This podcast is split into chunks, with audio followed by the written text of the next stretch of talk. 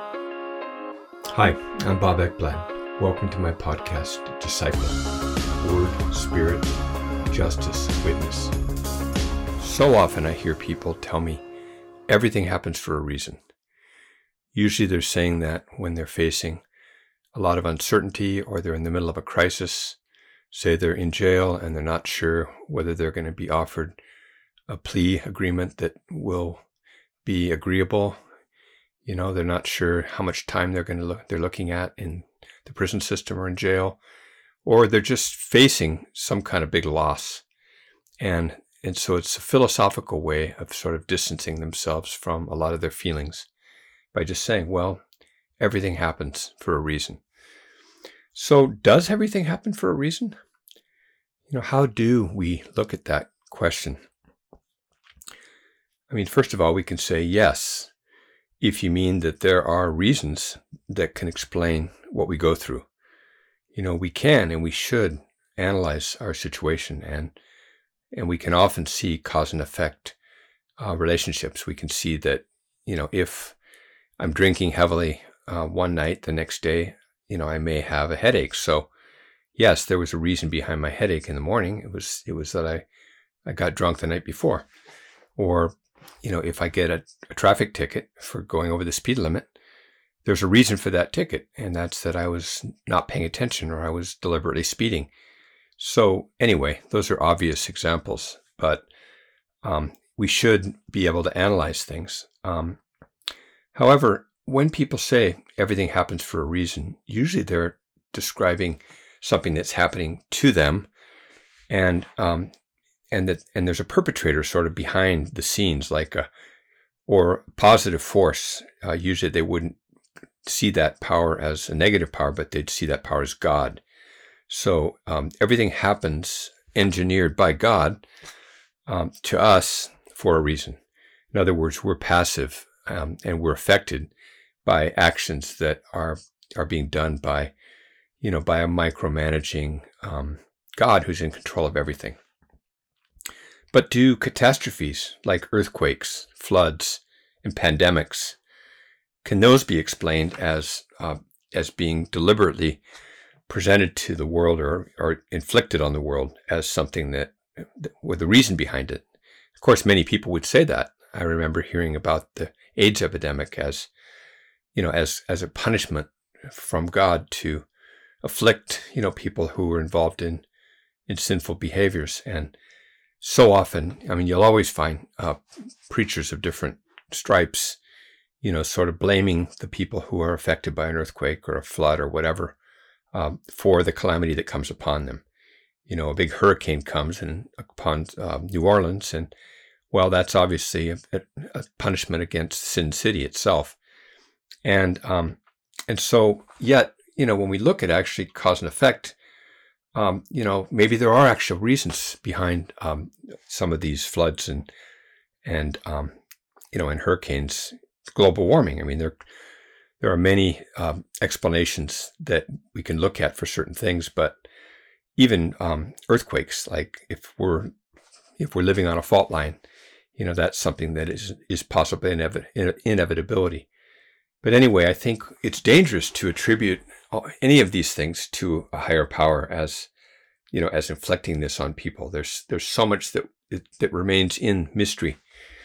Um, often people will will will say that everything, in fact, everything happens to us uh, for a reason, and and they're even thinking about natural consequences, but they're not thinking actually logically about natural consequences like the ones that I mentioned in the beginning getting a ticket for driving over the speed limit or having a, he- a hangover uh, the day after you, you, you know, you have a heavy party night. Um, there are natural consequences that happen due to our behaviors. And, um, and so, but the question that I think I want to look at is do all these difficulties that we face, including, uh, you know, uh, global calamities and, or like the pandemic, like the COVID pandemic or personal difficulties? Do they happen to us for a reason that's masterminded by someone in order to teach us something? Now, I think this actually reflects what's often called blueprint theology, which I would describe as the false belief that a higher power, that is God, exercises meticulous control over the universe, including each of our individual lives. Now, I realize when I say that's a false belief, that's stepping on some toes. You know, there are many people, especially in the Reformed tradition, that believe in a, a hyper sovereign God. And, um, but I think there's a lot of problems with this theology. I think one problem that I would identify is that if everything happens to to me or to you, um, like it happens to us, like we, you know, it's just it's like something that afflicts us, and we have no control over uh, avoiding it in any way, because it's just something that is, uh, you know, that comes upon us. That sounds a lot like fatalism, which is the belief that we're passively impacted by things that we have no control over. And um, fatalism is ultimately disempowering, and it helps, actually helps us avoid analyzing all the causes, identifying actors, you know, powers, even powers and principalities that are at large in the world, confessing our part in whatever happens, and taking personal responsibility for change. So, if we uh, embrace a fatalistic universe, I think that um, that makes us often just throw up our arms and just go, well, what can I do? I mean, everything happens for a reason. And uh, secondly, how can we act intelligently to avoid troubles? Can we? I mean, we know we can. We know that there are so many examples of how we can avoid troubles, like wearing sun cream so that we don't get a sunburn. Okay, well, if we get a sunburn, we don't just say, well, everything happens for a reason, thinking that you know, God did that to us and we had no control over it. I mean, we could have put sun cream on and avoided that, right? So um, we can exercise our own free will and take personal responsibility, right? And so if that's the case, then then we then and that not everything happens happens to us um, as passive agents for a reason that's um, you know that's masterminded by a higher power we can avoid things by just being intelligent. Thirdly, what about the activities of the ruler of this world that um, described as Satan, the devil, and evil spirits and other forces of death that are at large? You know, um, Scripture gives uh, presents a cosmology that includes a third-party evil one who is out there doing things um, to destroy, to, you know, to rob, kill, and destroy. And that power is not doing the will of God. And in fact, when Jesus is described as coming to undo the works of the evil one, um, that shows that there, there's a higher power, I, I, guess, embodied by Jesus, I mean, fully embodied by Jesus, um, who is against um, all these things that are happening that are mastermind perhaps by, you know, by a third party evil one. So I want us to look at a few things. Um, I, have, I, have, a number of points here that I want to um, look at, and then using scripture, um, you know, kind of fleshing out a little bit about, uh, you know, approach how we can answer that question. Does everything happen for a reason? First of all, my first point is predatory evil exists that is not God's will. So 1 John 5:19 says, "We know that we are of God and that the whole world lies in the power of the evil one. Okay, wow. So, in other words, the higher power, uh, the highest power, God, who's most fully revealed in the Son of God, Jesus, is not um, uh, in power over the over the world. Well, I guess not. I mean, First John five um, supports that very strongly, doesn't it? We have First Peter five eight. Be of sober spirit. Be on the alert.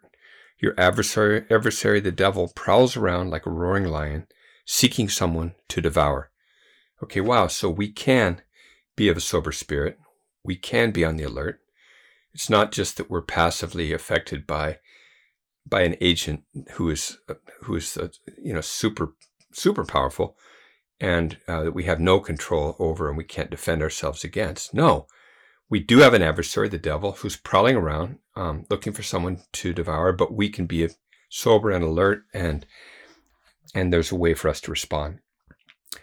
John 10 10. The thief comes only to steal and kill and destroy.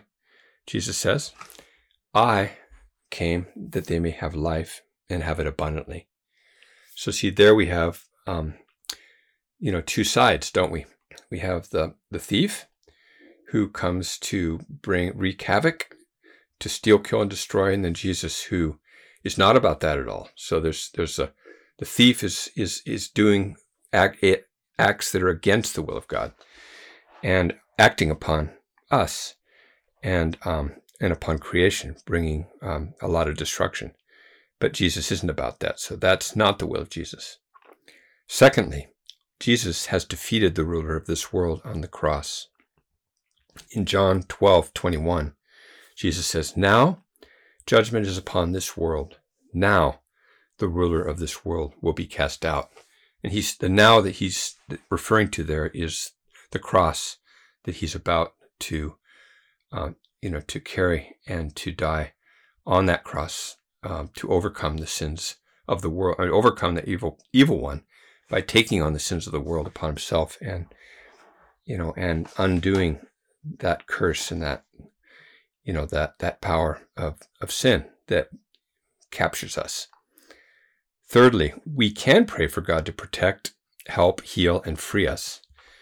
And so, actually, prayer makes no sense if everything is just happening to us for a reason. And so, if that's true, then we should just be accepting whatever that reason is and not resisting anything, which means we wouldn't pray. Why would we pray? We would just go with the flow. And a lot of people, that's how um, that's how they respond to this this mindset of everything happening for happens happens for a reason. Is they just say, well, I just have to just accept and try to understand what that reason is. What is the reason? Well, I don't know. A lot of times people don't know, and so they're tremendously frustrated. But um, but anyway, we're told that we can pray. second Thessalonians 3 3. But the Lord is faithful, and he will strengthen and protect you from the evil one. So we can cry out. Um, in fact, we do in the Lord's Prayer deliver us from evil, or deliver us from the evil one. Matthew 6 13. Thirdly, we can resist temptations and avoid troubles. So we don't have to just submit to whatever's happening, um, you know, for whatever the reason is. No, we are called to resist. Genesis 4 7, God says to Cain, Sin is crouching at the door, and its lust or its desire is for you, but you must master it. 2 Corinthians 10:13 No temptation has overtaken you but such as is common to people. And God is faithful, who will not allow you to be tempted or tried, afflicted you know, um, means that that word means all those things. So um, God will not allow you to be tempted beyond what you are able, but with the temptation, which God isn't tempting us, right? It's it's uh, God's not going to allow us to be tempted beyond what we're able, but with the temptation, God will provide the way of escape also, so that you'll be able to endure it. So, in other words, there is a way of escape, and there is something we can do.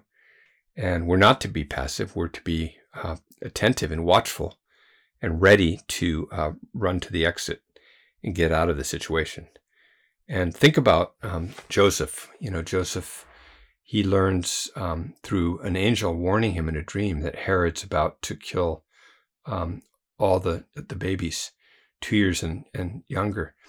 And so he, uh, the angel tells Joseph, you know, take the baby and the mother and flee to Egypt. And so a way of escape is provided through that revelation. And there's so many other examples of that in scripture where God provides the way of escape, you know, gives revelation about how to respond to a situation. You know, um, Jesus often withdrew from situations and went into the wilderness to avoid trouble because his time wasn't yet um, to you know to come. There was there was still work he was that he had to do before before he, he would be arrested. Um, Ephesians 6, verses 10 to 12. Finally, be strong in the Lord and in the strength of his might. Okay, so there's some imperatives. You know, be strong in the Lord and in the strength of his might. Another imperative put on the full armor of God so that you will be able to stand firm against the schemes of the devil. So, wow, we, are not just submitting to whatever happens to us, we're, we're actually standing taking a stand, a firm stand against the schemes of, of a malevolent uh, power called the devil. For our struggle is not against flesh and blood. So, in other words, our struggle is not against people, um, but it's against the rulers, against the powers, against the world forces of this darkness, against the spiritual forces of wickedness in the heavenly places. So, these powers, um, there's there's powers that are rebellious, rebellious against God, often, usually because uh, these powers which were created by Christ and for Christ, according to Colossians 1, have, um, have become elevated and humans have worshiped the creature, you know, the inanimate, non human creature in this case, uh, rather than the creator. And then that's led to them coming under the power of these powers, and these powers uh, are raging against human beings. And so um, we, we, we're called to take a stand against that. And Paul adds some details. He says, In addition to all, take up the shield of faith, with which you will be able to extinguish all the flaming arrows of the evil one. Okay, so a flaming arrow is coming towards us from the evil one. Are we to just let that happen for a reason? No. I mean, if we're hit by it, the reason might be that we didn't take up that shield of faith. You know, we were we were passive and and not taking an activist resistant position. Um, the sword of the spirit is described as as the the one offensive um, weapon that is offered in our arsenal in Ephesians chapter six, and that sword of the spirit is the word of God, and so the word of God needs to be used also, and and there's a lot to say about that, which I'm not going to go into now. But one thing we can say is that Jesus, when he was being tempted in the wilderness by the devil, the devil came to him when he was hungry, when he'd been fasting, after he'd been fasting for 40 days and 40 nights, and said, If you are the Son of God, then turn these stones into bread. And so Jesus uh, uses the Word of God, a text from Deuteronomy, to combat that temptation by saying, Man does not live by bread alone. And um, and so I think um, but then we see that the devil takes Jesus to um, the top of the temple and shows him um, and tells him, "Look, jump down, throw yourself down from the temple, because um, his the angels of the Lord will, you know, will won't allow you to, st- you know, to to be harmed." Right? And he quotes Psalm 91 to Jesus. So Scripture can be used by the dark side against us, and Jesus uses Scripture to combat the the malevolent use of Scripture by saying, um, You shall not tempt the Lord your God. In other words, Jesus himself. And um, so we need to learn how to use the word, word of God to, you know, to battle it out. And and this is an activist position. It's not a passive position. 1 John 2 14 says, The word of God abides in you, and you have overcome the evil one. You have. We can okay, through the word of God that abides in us. James 4 7 says, Submit therefore to God. Okay, resist the devil, and he will flee from you. So, once again, an activist posture. And so, we're not to just be, you know, uh, passively affected by the powers and then looking for the reason for it. Uh, we're supposed to take a stand and recognize that the reasons could be that there's uh, predatory evil afoot and it's after us and it's out to destroy us. And we, um, we've been empowered as sons and daughters of our Father in heaven to be able to resist the way Jesus resisted. So, my next point we can resist our sinful nature also through listening to God and choosing life.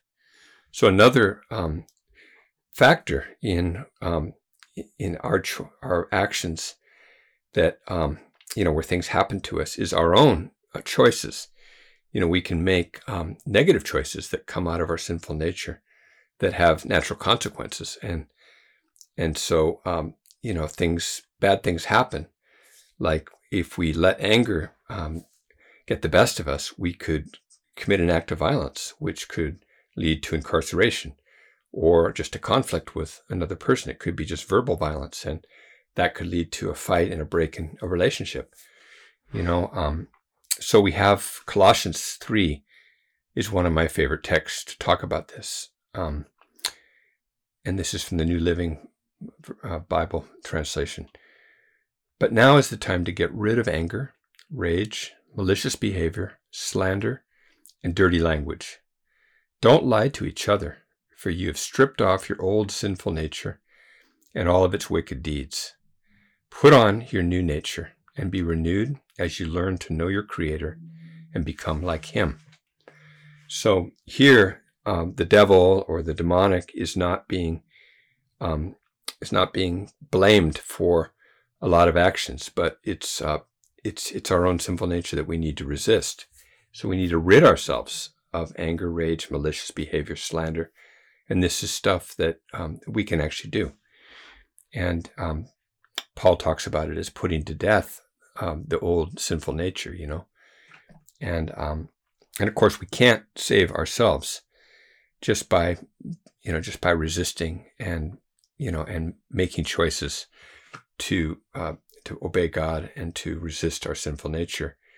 You know, uh, one of the main things we can do is cry out and just say, you know, Jesus, help me. You know, Lord, save me. Or like the man who um, who comes to Jesus with his son, who's been uh, afflicted by these evil spirits and thrown into the water and thrown into the fire. And that man says to Jesus, you know, if you can do something, um, you know, uh, help us, uh, have compassion on us. And Jesus says, if and he says, If you can, pointing to the man. And then he continues by saying, All things are possible to the one who believes. In other words, Jesus is super empowering to this man. But then the man cries out, I believe. Help my unbelief. And um, and at that point, Jesus rebukes the evil spirit, and um, and you know, and the boy is thrown to the ground, and and then becomes like a corpse. And then Jesus uh, raises him up and um, and gives him back to his father's. Amazing story. Um, but anyway, we see there that that there is um, there's actions that we can take.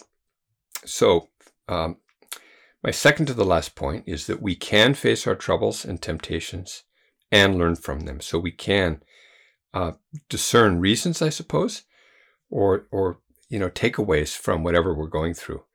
And James 1, verses 2 to 4, states this really clearly when it says, uh, Consider it all joy, my brothers and sisters, when you encounter various trials, knowing that the testing of your faith produces endurance. And let endurance have its perfect result, so that you may be perfect and complete, lacking in nothing. So look at that. There is a lot to learn from trials that we're going through and testing of our faith. You know, we can uh, grow in our endurance as we as we battle it out and as we struggle to understand our own part in um, in something that happens um, that happens to us or to the people we love. We do need to look carefully and be willing to confess our own responsibility and even the sins of omissions, the you know our unintentional actions that maybe contributed to a, a, a bad situation getting worse.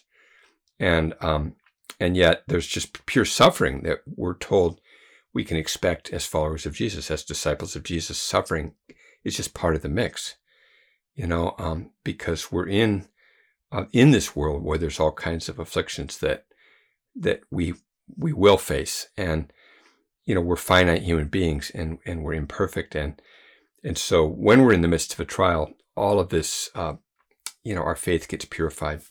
And so there's a lot to learn. And finally, um, we can say that God is at work in our lives in the midst of all of our troubles. And um, Romans 8 talks about this, Romans 8 28. And we know that God causes all things to work together for good to those who love God and to those who are called according to God's purpose. So here, um, you know, I wouldn't go so far at all as just say that to say is that, that this supports that, you know, that statement. Everything happens for a reason. Rather, this says that um, God is able in the midst of, um, you know, God, God's working in the midst of all the, the calamities and difficulties and ups and downs of our lives to cause everything to work together for good. Like a master creator, God is able to, to convert calamities into you know, um, to bring about good through the bad and through the suffering and through the hardship and through our losses. Um, and but that's the, to those who love God and who are called according to God's purposes. So this is this is uh, this isn't just a given for everybody, but it's really um, something that we can expect if we're you know following Jesus and you know we're surrendering our lives or we're in that posture of prayer and in, in discernment and seeking wisdom and understanding about our lives. So anyway, those are just some of my thoughts, and there's so much more that I think could be said about this question, but hopefully this is helpful to help you clarify. And I think it's important to, to think about this for yourself. And, um, you know, because there's many occasions that we have to challenge that, that really widespread assumption.